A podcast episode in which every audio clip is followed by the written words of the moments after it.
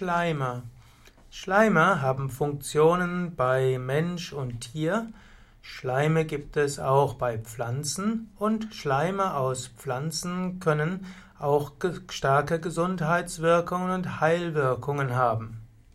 Schleime bei Menschen sind sogenannte Biofilme. Manchmal gibt es auch Biofilme in Form von Schleim, aber es gibt auch Schleime zum Beispiel bei Nackt- und Gehäuseschnecken. Diese helfen den Schleimen, den, den Schnecken, dass sie anhaften können und dass sie auch an glatten Oberflächen weitergehen können. Schleime gibt es bei Menschen, zum Beispiel in der Nasenschleimhaut, das Nasensekret, das hilft dem Abfangen von Staub aus der Luft, dient auch der Befeuchtung der Atemluft und die, die Nasenschleimhaut hilft auch, dass man die Feuchtigkeit zurückgewinnen kann aus der Ausatemluft. Im Mund gibt es auch Schleim, zum Beispiel gibt es die Mundschleimhaut, die hat Speichel und Speichel ist auch etwas schleimartig. Und der Schleim der Mundschleimhaut ist eine Bindungsstelle für Bakterien. Auch im menschlichen Schleimhaut braucht es Bakterien aber die Schleimhaut dient auch der enzymatischen Spaltung von Polysacchariden, also in der, im Mund und im Speichel beginnt auch schon die Aufspaltung der Kohlehydrate.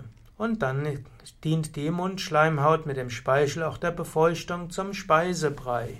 Schleime in der Magenschleimhaut schützen den Magen vor der Magensäure.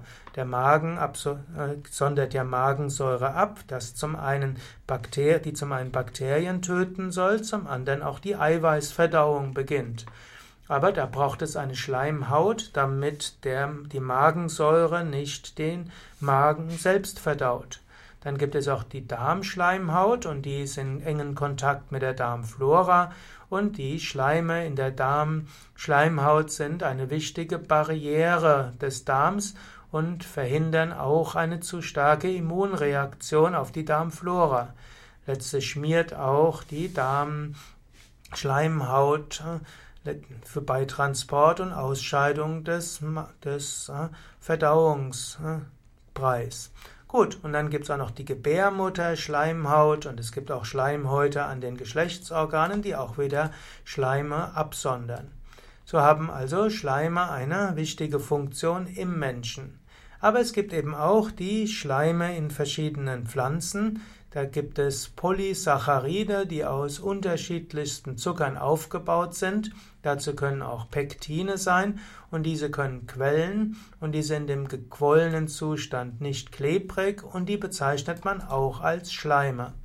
Es gibt bestimmte Pflanzen, die charakteristische Schleimzellen aufweisen und, und es gibt auch Samen, die Schleim, Schleime erzeugen. Zum Beispiel erzeugt Leinsamen einen Schleim. Wenn du Leinsamen über Nacht mit Wasser übergießt oder einfach Leinsamen kochst äh, oder erhitzt, also mit etwas warmem Wasser übergießt, dann entstehen Schleime. Oder auch indischer Flohsamen bildet auch eine Art Schleim.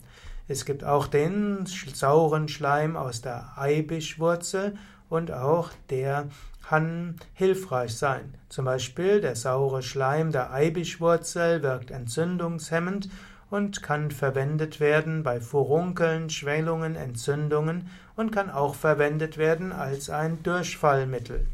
Ebenso wird, ist der Schleim zum Beispiel aus Leinsamen oder aus dem indischen Flohsamen hilfreich, um die Magen-Darm-Funktion zu harmonisieren.